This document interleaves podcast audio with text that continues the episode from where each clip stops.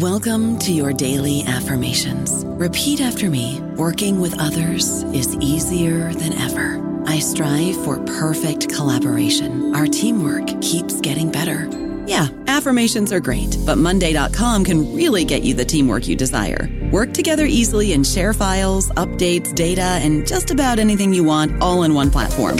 Affirm yes to start or tap the banner to go to Monday.com.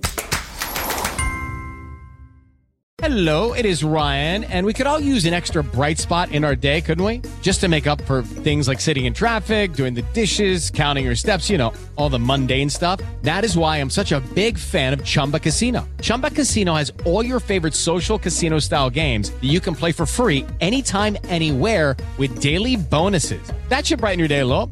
Actually, a lot. So sign up now at chumbacasino.com. That's chumbacasino.com. No purchase necessary. VGW Group. Void were prohibited by law. See terms and conditions. 18 plus.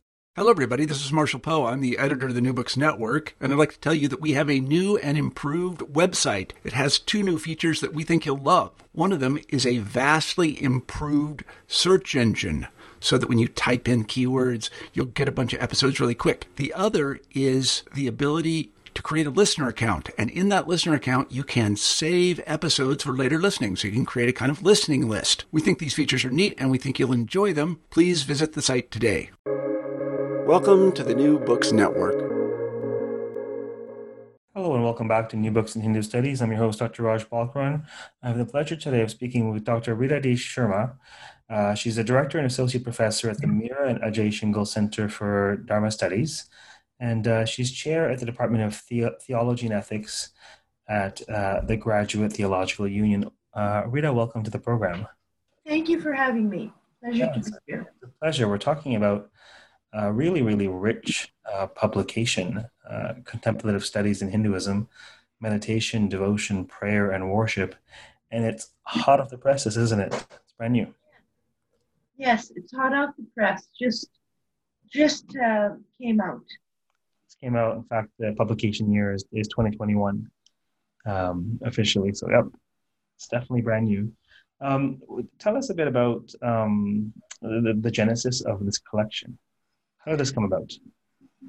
Well, uh, the genesis of the collection is rooted in um, organization um, that is a scholarly society, which I uh, co-founded, called the Dharma Academy of North America, because we were tired of um, scholars uh, having no place to discuss the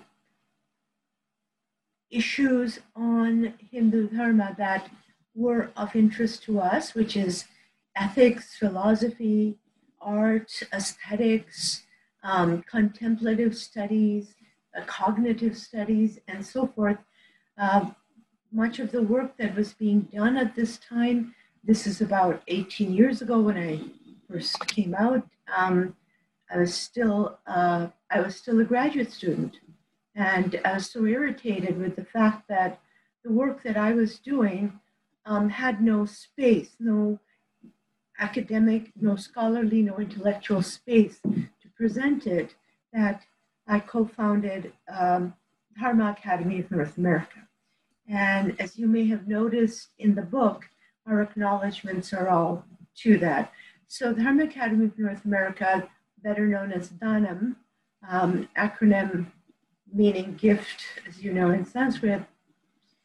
And it's the gift of a new engagement with Hindu theology, philosophy, ethics, spirituality, meditation traditions, yoga, and so forth. And uh, not just what grandma is doing under the full moon in a remote village in somewhere in the Northeast. Um, with all respect to grandmas, and I love my Naniji too, but we need to look beyond ethnography and into the tradition's uh, core principles and pra- practices and doctrines and ask, what does this mean? Um, what does it mean beyond just customs and traditions? So that's when we decided to do a series of um, mini conferences, symposia on the idea of Hindu practices being part of, of the field. The field is known, new field, not that new, I mean, it's about 20 plus years old, known as contemplative studies. And contemplative studies tends to focus on Christianity and Buddhism, uh, and not all of Buddhism, just basically mindfulness, what, you know, in Jon Kabat-Zinn's version of insight meditation. And mindfulness uh, is also a reductionist form of, of Vipassana. So that's, you know, that's a very narrow engagement with the massive traditions of um, contemplative life in the dharmic traditions as a whole, Hinduism, Jainism, and Buddhism, but it's a complete denial of the presence of, uh, not the presence, the centrality of, of practices of spiritual interiority, contemplation, reflection, insight in the Hindu tradition. So when we were done with these new um, uh, symposia, we decided to do an edited volume and do a contribution. It's the first of three. The second is already started on contemplative practices, on contemplative studies in Jainism. But this one is groundbreaking because what we do here is that all of the things that even Hindus tend to think are meaningless, um, the word ritual is usually accompanied by the word meaningless when you talk to many um, South Asians of Hindu heritage, you know. And the thing is, it is of course meaningless if you don't know the meaning. And when you know the meaning, then you understand that it is a path to interior development. So this space uh, in DANAM, let's talk a little bit about that, and we'll talk about maybe what is con- contemplative studies and how it relates to Hinduism. But so, do you find that since this space was created, uh, are there other spaces where you can do this sort of approach, or is it still fairly um, uh, disparate or distinct from from elsewhere at the academy? It's still um, a unique space um, that allows the voice of the scholar practitioner to be heard um, and that we don't have to we don't have to cover our voices with a false uh, veil of, um, a kind of a fake objectivity. Um, the famous philosopher, uh, German philosopher Gadamer, um, who I am very fond of, made this very clear that there is no intellectual capacity for the human mind to assess, examine, explore things without prior conditioning coming into um, interference with it. So if I'm looking at a phenomenon um, in which I didn't grow up, in which I wasn't immersed, in which, which I don't fully understand, uh, or towards which I have a bias because of conditioning, then I can claim to be objective, but it's really a denial of my inability to be objective as a human being. So it's much better, as Gadamer explained to us, to be aware of our prejudgments, to be aware of it, and to allow ourselves to be transformed by the encounter with the other.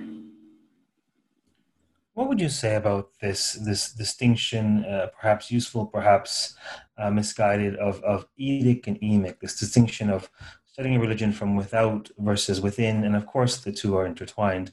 But would you say then that that DANAM um, uh, that, that it somehow prioritizes or leaves space for the emic paradigm, or how would you, can you comment on that distinction in this space? No, no DANAM does not prioritize. and DANAM does not leave out the etic perspective, the external perspective. What DANAM requires is that you engage uh, the concept of meaning in the tradition, that, that the, your scholarship is not purely descriptive. And descriptive meaning, obviously, we have to describe everything we encounter. But we don't stop at that because we should not stop at that because we're not journalists. Um, secondly, when you are describing scholarship, that this is anthropology, this is sociology of religion, psychology of religion, psychoanalysis, all of these Western frameworks are projected on that which you are describing. And therefore, lenses are being projected onto a tradition or civilization or culture or society for which these lenses were not made. So you're wearing glasses, Raj, and if I put on your glasses, I mean, your glasses work very well for you, but if I put them on, I'm going to see a distorted world.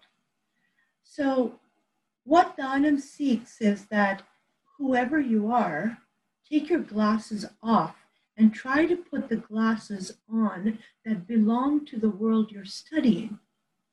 So that go in there and try to bracket out your you know preconceptions.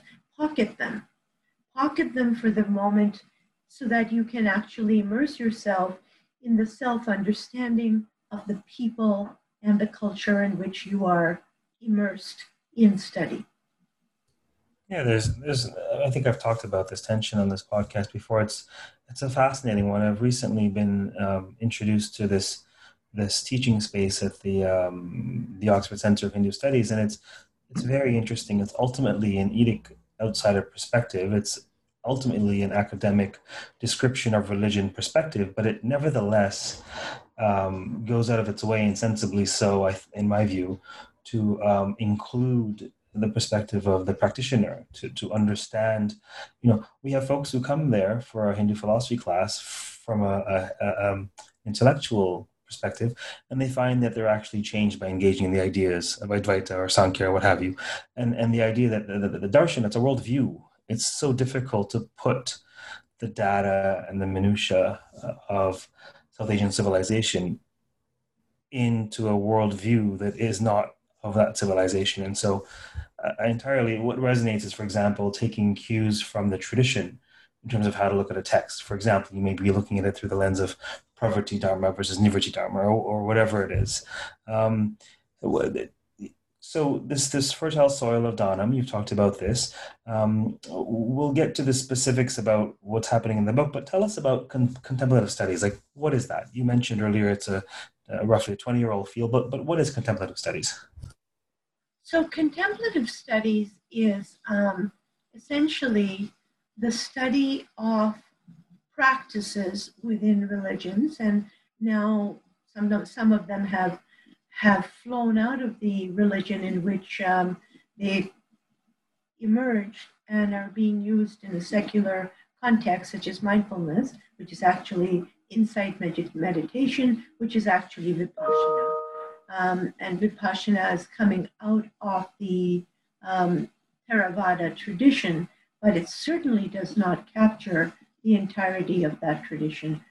So, my so contemplative studies looks at um, meditation, mainly meditation, and other practices of interiority that take you within yourself uh, and that take your focus off the external and puts your focus on um, I won't say the transcendent because we have to include Buddhism and Confucianism and Jainism and so forth. I would say that puts your focus on ultimate reality, however conceived. So if you're a Christian, that would mean God. If you're Buddhist, it would mean maybe pratitya samutpada to understand the meaning of anitya or impermanence. And in the Hindu case, it depends on your sampradaya, on your particular darshan. So then, so then this book, then this this rich um, interlacing of, of of what we may think of contemplative practices in Hinduism. What are the kinds of things that the book is is showcasing? What what would be considered contemplative practices in Hinduism? So, so normatively, contemplative practices, because it was developed out of Christianity, which is fine, uh, tends to focus on Christian forms of contemplation um, Christian forms of meditation and so on. And particularly Catholic, actually, um, because my Protestant colleagues say, well, no, there's no contemplative studies in Protestantism. I would actually disagree with them because um, intensive prayer is, is a contemplative practice. So, coming into Hinduism, the question is what is meditation? And what is meditation in, in the context of Hinduism? So, we, when you are meditating on your breath or um, when you are chanting a prayer, then Christian contemplative practice or the contemplative studies that have arisen out of Christianity and Buddhism uh, to a minor extent would say, yes, that's contemplative practice. But Hindu meditation is the, the book argues that when we do puja, when we do sadhana of any sort, japa, when we do Akhanda Ramayana, Akhanda Gita, but um, all of this is meditation. Um, because you're when you're doing this, your mind is meant to be completely focused on that object of your meditation.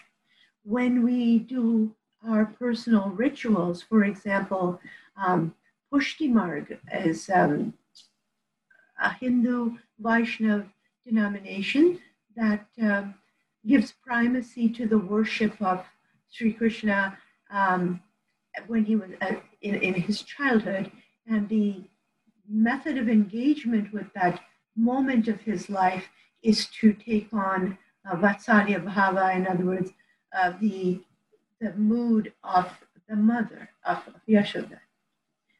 But the thing is that uh, when this is done, I've had, um, I've interviewed um, women, Hindu women who, who do the practices of, of uh, this tradition, and their children or grandchildren will laugh at them and say, You're playing with dolls. I also play with Barbie, you know. Um, no, they're not playing with dolls. What they're doing is they're immersing their consciousness in Vrindavan. They're immersing their consciousness in a transcendent space and time. They are, through their imagination and through those practices of engagement with the Murti and engagement with the materiality of the puja, of the um, of the ritual of dressing and bathing and changing and feeding um, the Murti, they are in engagement through imagination with Krishna in his um, transcendent state in Vrindavan. So, what I say is that the use of art in Hinduism, the use of uh, the narratives of the Puranas through art, through dance, through drama, through music, through these ritual practices, takes us into that, that luminous and numinous space time that exists beyond the temporal. And therefore, it is a contemplative practice of interiority. I don't know about you, but I'm very busy and I don't have a lot of time to cook. That's why I subscribe to Factor. Eating better is easy with Factor's delicious, ready to eat meals. Every fresh, never frozen meal is chef crafted, dietitian approved, and ready to go in just two minutes. You'll have over 35 different options to choose from every week, including Calorie Smart, Protein Plus, and Keto. These are two minute meals. Factor meals are ready to eat and heat, so there's no prepping, cooking, or cleanup needed. They're flexible for your schedule. Get as much or as little as you need by choosing your meals every week. Factor is the perfect solution if you're looking for fast, premium options with no cooking required. Sign up and save. We've done the math, and this is important. Factor is less expensive than takeout, and every meal is dietitian approved to be nutritious and delicious. Head to factormeals.com slash NBN50 and use code NBN50 to get 50% off. That's code NBN50 at factormeals.com slash NBN50 to get 50% off. Oh, just for the sake of, you know, engagement and respectful discussion, what would you say if someone said, you know, Rita, that's a really fascinating insight that there's something contemplative, uh, necessarily contemplative, about the act of puja, about japa, about all of these various uh, religious activities. What would you say if, if someone said, well, you know, it takes a certain kind of person. They might be more imaginative or intellectual or spiritual who would even envision or engage that dimension. And many folks may, you know, place the item there in the ritual and they're operating on the level of just the action. What would you say about that? There's two there's two answers to this question. The first one is that any practice, whether it's Christian, Muslim, Hindu, whatever, any practice, uh, the, the effectiveness, the effectiveness of that practice depends on the mood and attitude of the practitioner. So if the practitioner is really thinking about how the Dow Jones is not where he wants it to be today, or how his daughter is, you know, giving him worries because she's living in a state with a lot of fires. I mean, if, if the person is distracted, if the person is doing it mechanically because it's out of superstition, because the, the you know tradition says you should do this or bad things will happen, um, then it's not a contemplative practice. It is only a contemplative practice when the individual practitioner really allows the practice to transform their consciousness and awareness during that time of practice. Now, that does not require um, a degree, that does not require even literacy, but it does require um, you know, if it were in Advaita, it's called Mumukshutva, but you can also call it Chitti Shakti. Um, the Buddhists call it the Bodhicitta. You know, all of these are ways of trying to describe the emergence of a determination to know the transcendent, to know the divine, to know the supreme. And I have seen village grandmothers who have this capacity more than people who are, you know, MD PhDs. So it depends on the attitude of mind. Yeah, that's a that's a it's a fascinating answer. Uh, there's much I'd like to respond to that, but for now we'll sort of keep it focused on the book. Um, the the the book is organized in uh, four parts, I believe. Yes, four. Tell us about the different parts and maybe how why it's organized in the way it is. Um, the book is organized in these ways because, you know, we there were many ways you can organize this, but we decided to organize it in this particular way because of the the chat the contributions that we received um, pretty much fell into these categories. So I would say that um, let me let me let me think about each of the four parts. The first part um, is a very simple conception that is, that what we're looking at is trans religious and cross cultural. So um, basically, there are two articles in the first part. The, the first one is um, by Professor Andrew Fort. It's called On Creating a Contemplative Studies Program in the Southwest uh, United States.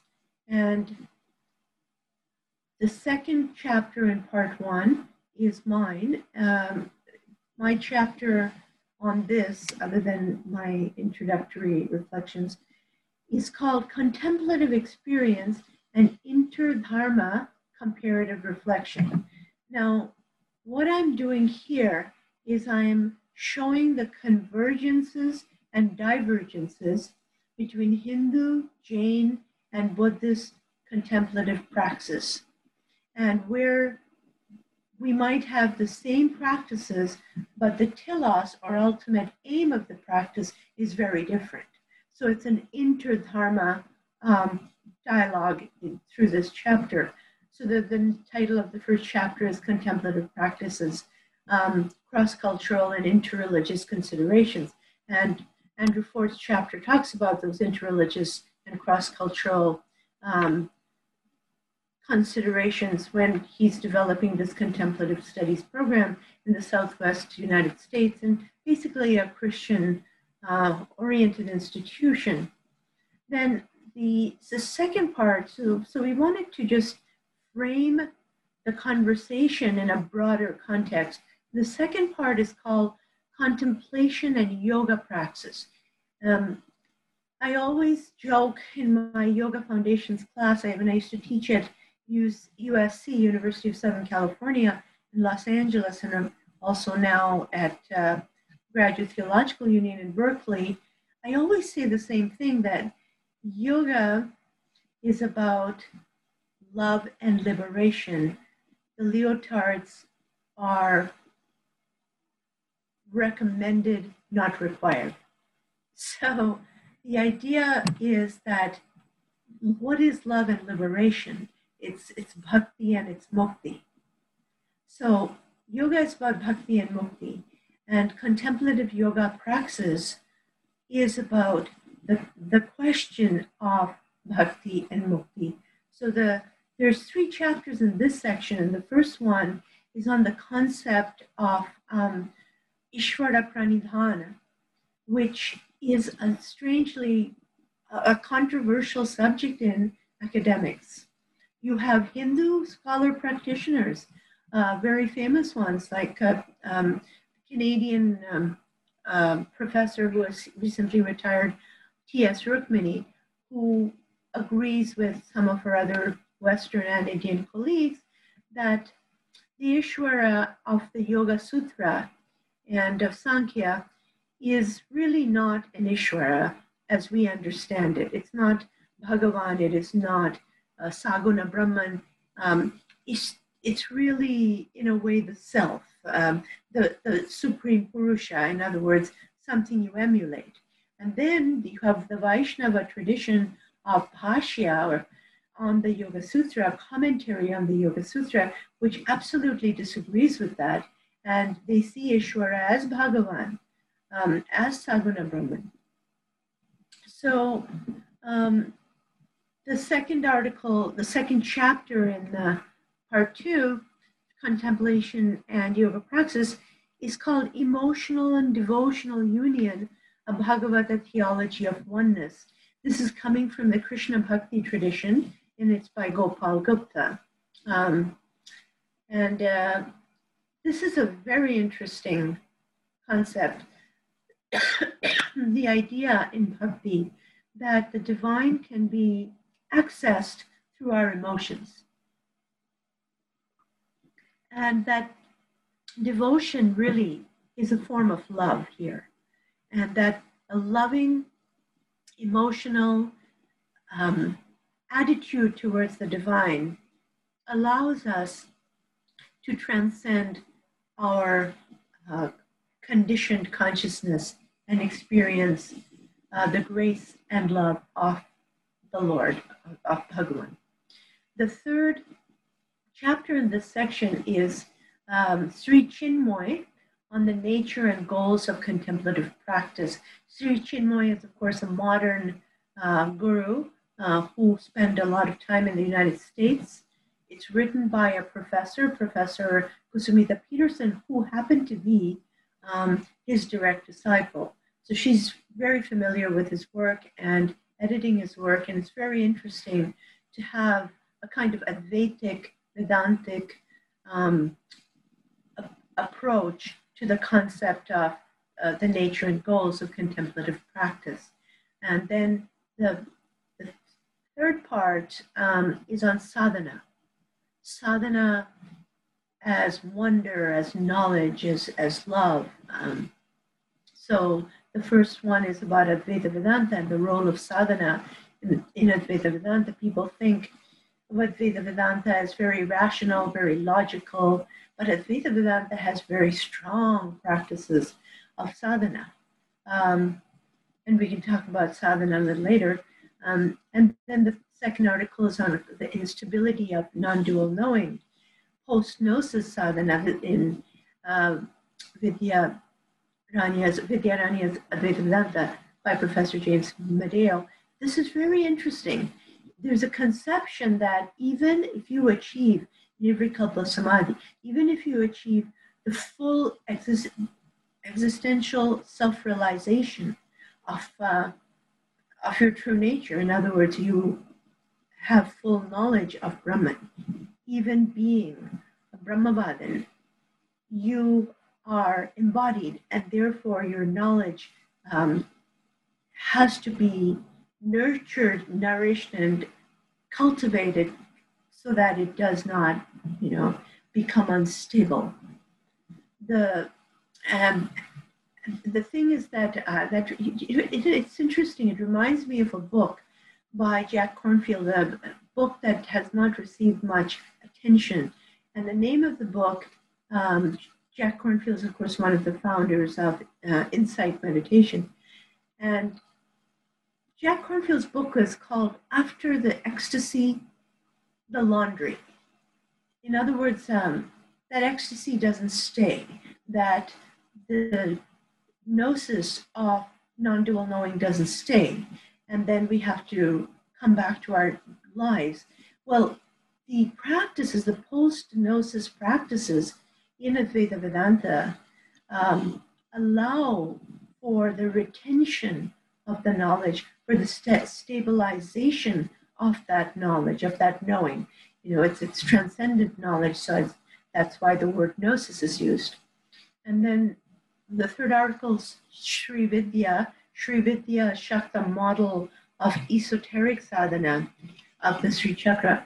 The, so this is coming out of uh, Tantric Shaktism, and the the meditation on the Sri Chakra is an esoteric practice. All Although Sri Chakras everywhere, you know, every Hindu grocery store seems to have one, but the meditation on that that is coming out of Tantra is what I would call the Shukshma meditation.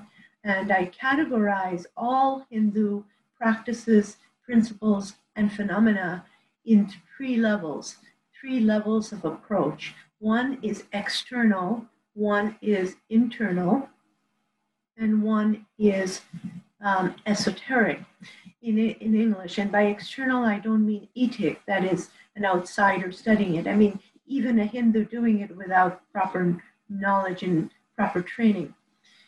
And in Sanskrit, I would say this is a stula, gross, shukshma, subtle, and guha, or secret, esoteric. These are the levels of engagement with any of our any of our practices and principles. The final, um, the, the fourth article in this section on sadhana is The Body and Wonder in Tantra by Loriliai Biernacki. And it's very interesting because we t- the Tantra is very interested in embodied practice.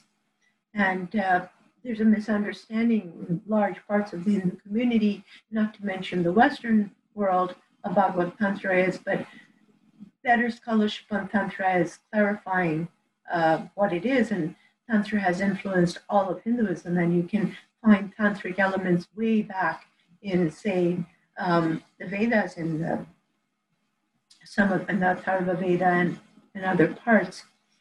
And then the final article in this section, the final chapter, is semiotics and elocution in Gaudiya Vaishnava sadhana.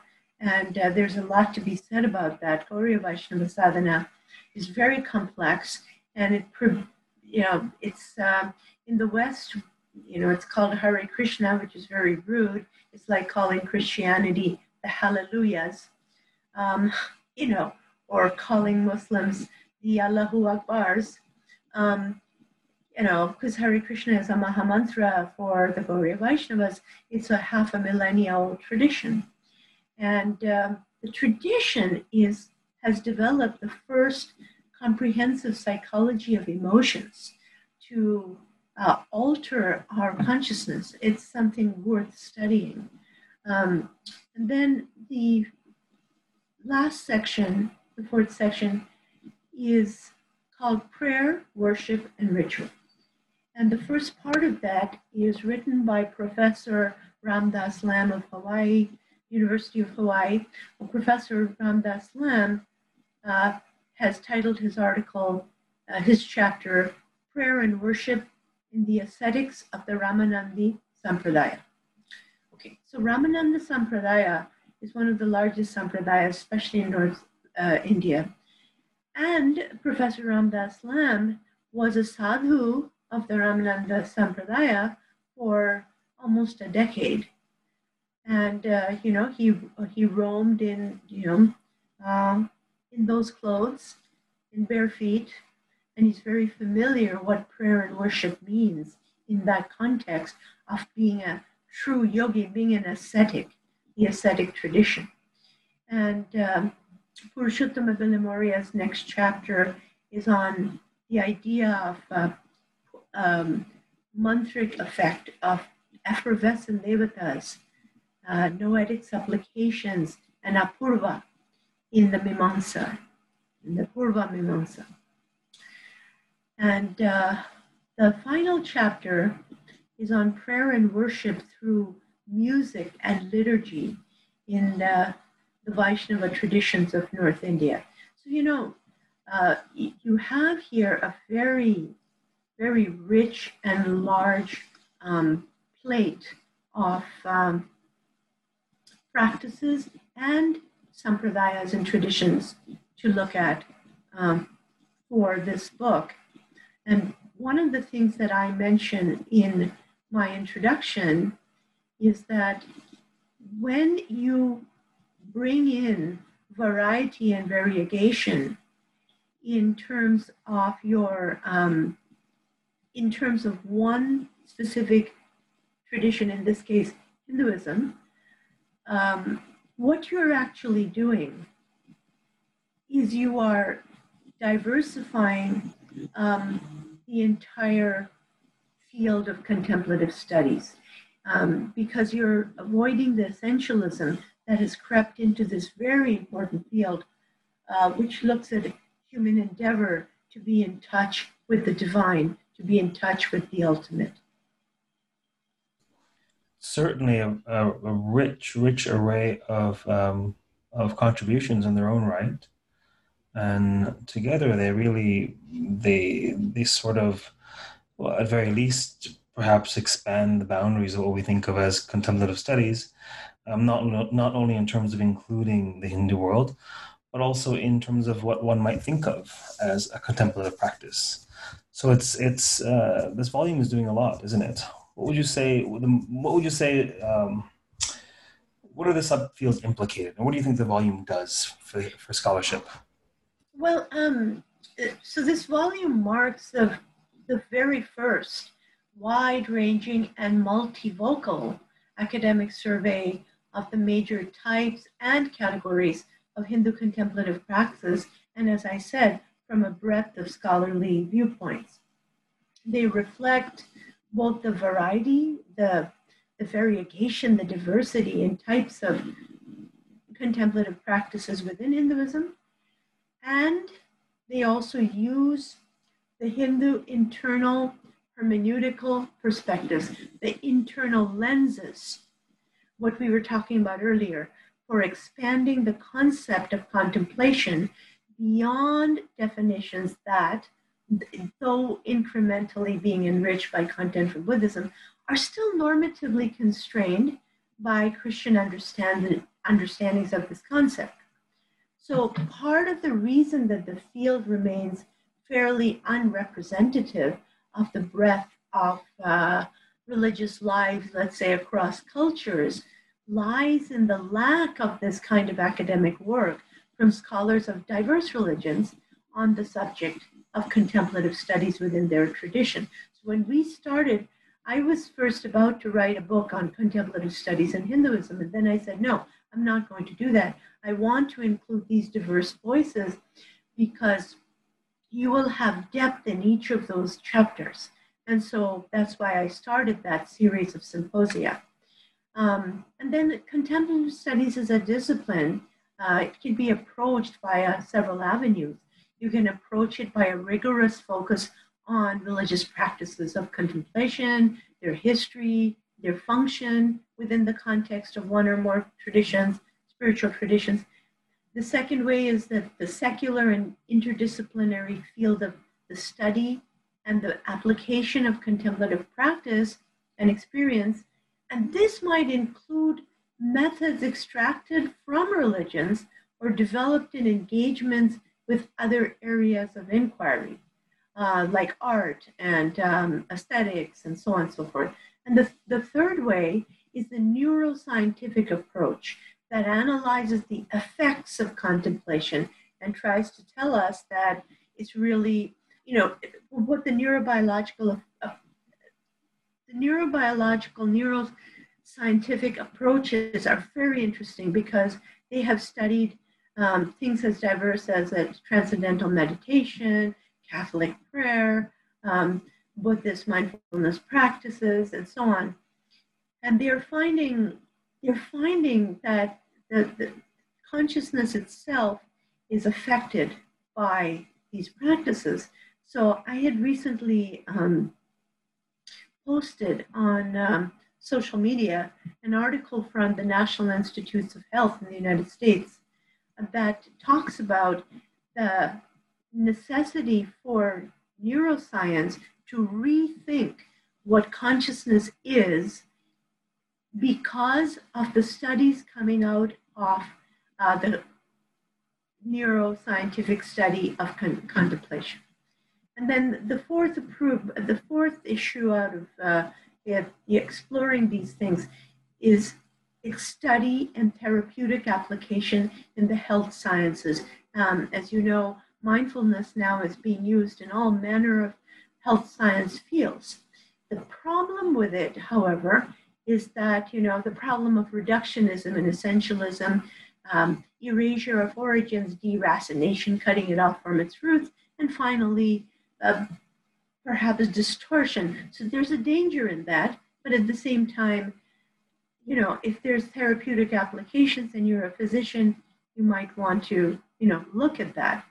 So finally, there are many programs, and in fact, uh, I'm working on a project which might, which is looking into development of a program which is transdisciplinary. It's called transdisciplinary research methodology. That is, it's not interdisciplinary. You're going beyond the disciplines to look at this a fascinating um, phenomenon, and it integrates um, psychology, social sciences, neurobiology, organizational applications, social science, you know, a wide array, not to mention philosophy, theology, ethics, and so forth. But, you know, whichever way contemplative studies is approached, it makes space for direct personal experience with specific forms of practice. And in this way, it challenges the denial of embodied experience and subjectivity within much of not just academic discourse, but scientific discourse. And it brings the issue of religious adherence in religious studies into higher relief. So, um, you know, this, this is what we're trying to do that uh, the Hindu world of contemplative praxis also offers all of these elements that we spoke about, um, such as the numerous forms and types of personal daily prayers, um, vocal prayer, meditation, contemplative prayer, liturgy, um, meditation in terms of breath, focusing on breath or focusing on mantra. But beyond that, I think what is more, more important um, is that the aim of our volume is to broaden our lens on, on the concept of contemplation by introducing the very, very rich culture of meditative communion, devotion, and spiritual development and formation, um, and psychology of emotion within the Hindu ethos, with its variegation and expansive, you know, four millennia old history of deliberation on what constitutes meditative practices and why. What, what is meditative practice and why is it so? And the, so the first question that comes to mind uh, for this book is what makes a religious act a contemplative act? And contemplative praxis is a shared category you know, across many traditions. But the idea here is that is it a practice that transforms awareness? Is it a practice in the Hindu world? You know, this is the these are the questions one asks. Is it a practice that creates a continuity between human life and the supreme reality, however conceived? So, the you know, we're trying to do a lot of things, and I would venture to say that contemplative praxis is one of the sacred threads that weaves through the Hindu world's very rich multiplicity and creates coherence and consistency. Because, you know, um, I'm going to give you a very brief story of the importance of that. And this forms, in this contemplative praxis, which is like this sacred thread of coherence and consistency throughout the Hindu tradition, it forms the connective tissue that knits together not only religious practice as common ground, but also, I would say, the shared conception of the plane of narrative theology. Now, what do I mean by narrative theology? I, I am talking about the Puranas. The Puranas are um, diminished by Western scholarship for 200 years as mythology, and Hindus have internalized that. These are fairy tales, they, they say. Why should we look at fairy tales? Well, they're not fairy tales. They're very complex parables and narrative theology, and they are meant to be experienced through aesthetic, dramatic, performative action in transcendent space time our transcendent time, as I say, and imagined space. And this collective understanding is expressed aesthetically through the visual and material culture of contemplative worship. And it's perceived through sacred sound, shabda, sankirtana, mantra, and towards an evocation of very intricate intimacy with the divine.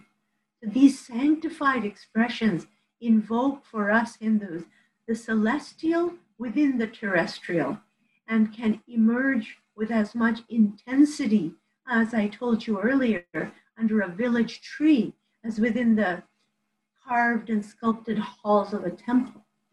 This is the reason that contemplative practice, whether um, liturgical or any other means, visual, individual, communal, has a central position in all the traditions within and those informed by Hinduism.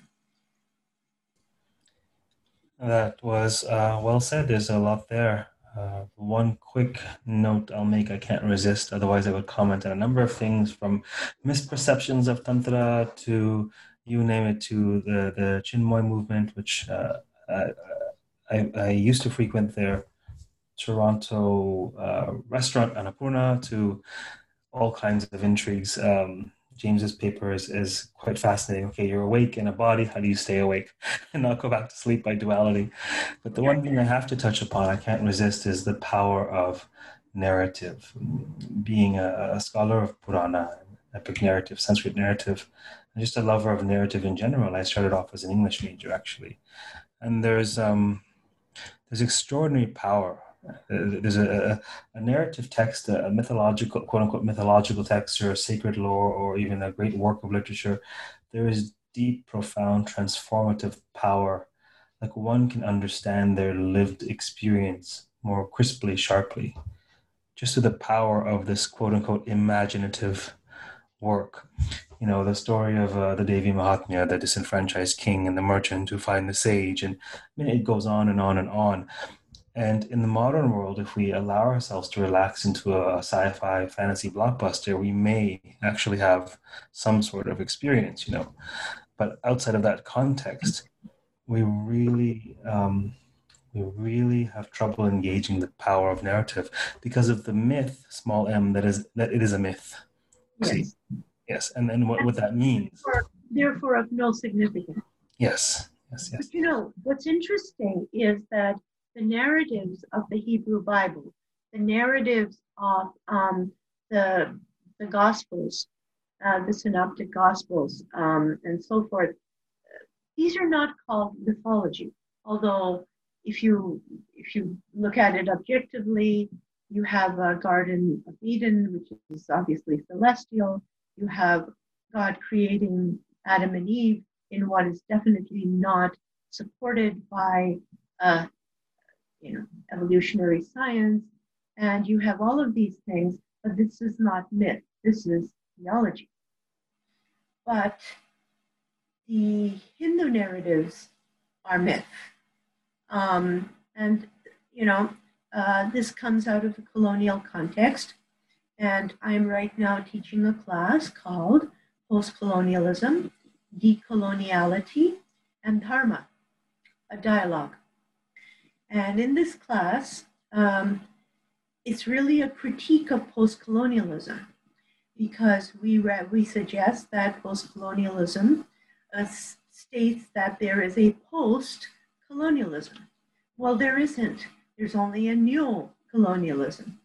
Um, you know, I think almost every uh, thinking Hindu has heard of this term, uh, brown Englishman, uh, created by, I believe, Lord Macaulay, one of the governors of India. It's so brilliant. It's so brilliant. Let us train these colonized people to be thoroughly informed by our culture, to be so thoroughly informed by our culture that they differ from us only in their, you know, external appearance. Otherwise, they are us. And the brilliance of this is misunderstood. The post colonialists think that it's, it's over, but their very work proves that it's not over the, the colonialist leaves, the colonialized mind remains. And to decolonize our minds is to seek epistemic justice.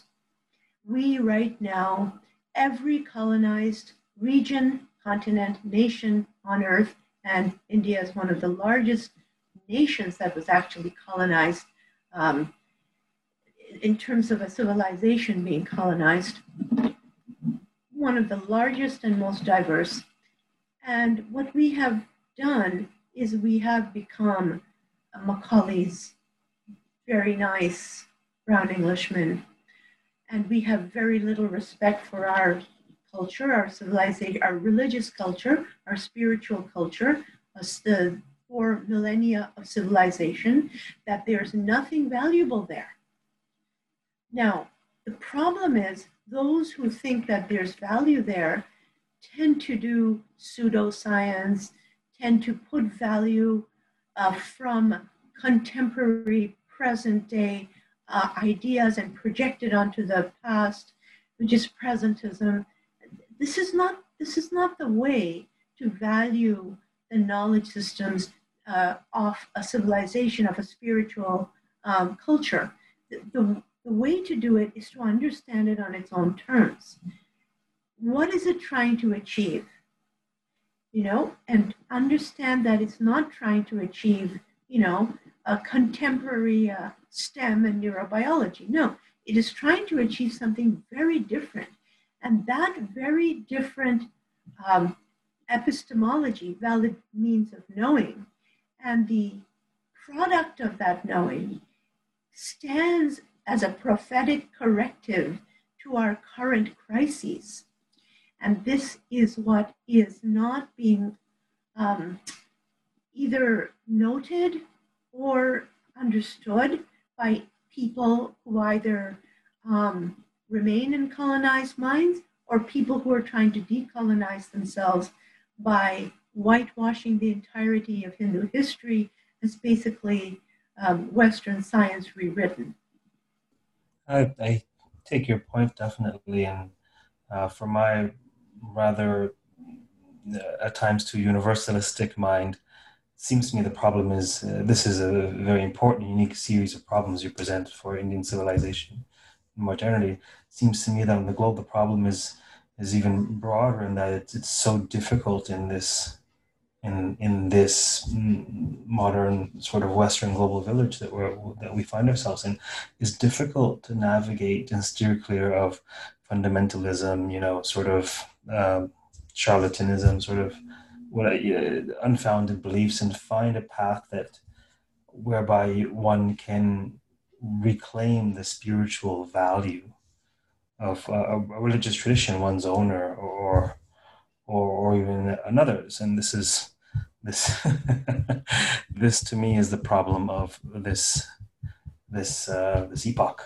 You know, all of these ideologies, all, of these ideologies are thrown into the, the, the wash cycle together, and we have this dominant narrative of materialism and yes. Yes. this is a huge challenge and um, certainly perhaps it's nowhere more colorly expressed than through modern engagement with indian religion uh, um, it's been it's been delightful chatting with you uh, just one very quick question before i leave you for the day. What um, uh, you mentioned this is part of a series, but so what are you working on now? The the, the second volume of this, or is another project during? Yes. Uh, so our second volume in the series is it should be out uh, by the end of next year, I hope. Um, we have all the chapters, and it's it seems like a wonderful volume. It's called Contemplative Studies in Jainism. Now. Um, the interesting thing is that our our book, um, this book, is called uh, Contemplative Studies and Hinduism. Um, but the subtitle is important uh, because what we're doing with the subtitle is that we are bringing in um, prayer, worship, devotion, and uh, of course, meditation. And we are using the same subtitle for our Jain volume in order to point to the fact that these Dharma traditions have um, are different religions now, yes, but they have uh, shared histories and they have shared practices, and yet their aims and purposes of the same practices, as I mentioned, are distinct, and that's fascinating. This is absolutely fascinating.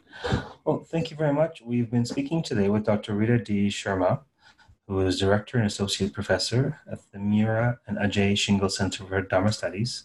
She's also Chair uh, the Department of Theology and Ethics at the Graduate Theological Union. And of course, we've been talking about this brand spanking new uh, publication, Contemplative Studies in Hinduism Meditation, Devotion, Prayer, and Worship. Um, Thank you very much for speaking with us today.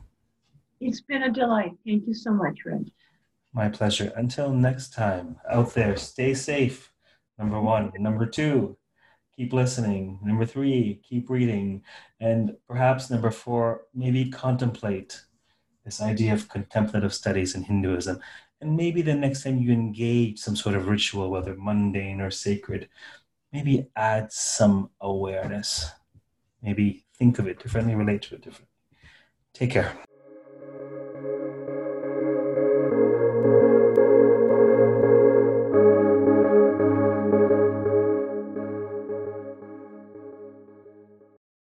Step into the world of power, loyalty, and luck. I'm going to make him an offer he can't refuse. With family, cannolis, and spins mean everything. Now, you want to get mixed up in the family business. Introducing The Godfather at Chumbacasino.com. Test your luck in the shadowy world of The Godfather slot. Someday, I will call upon you to do a service for me. Play The Godfather now at Chumbacasino.com. Welcome to the family. VGW Group. No purchase necessary. Void where prohibited by law. See terms and conditions. 18 plus.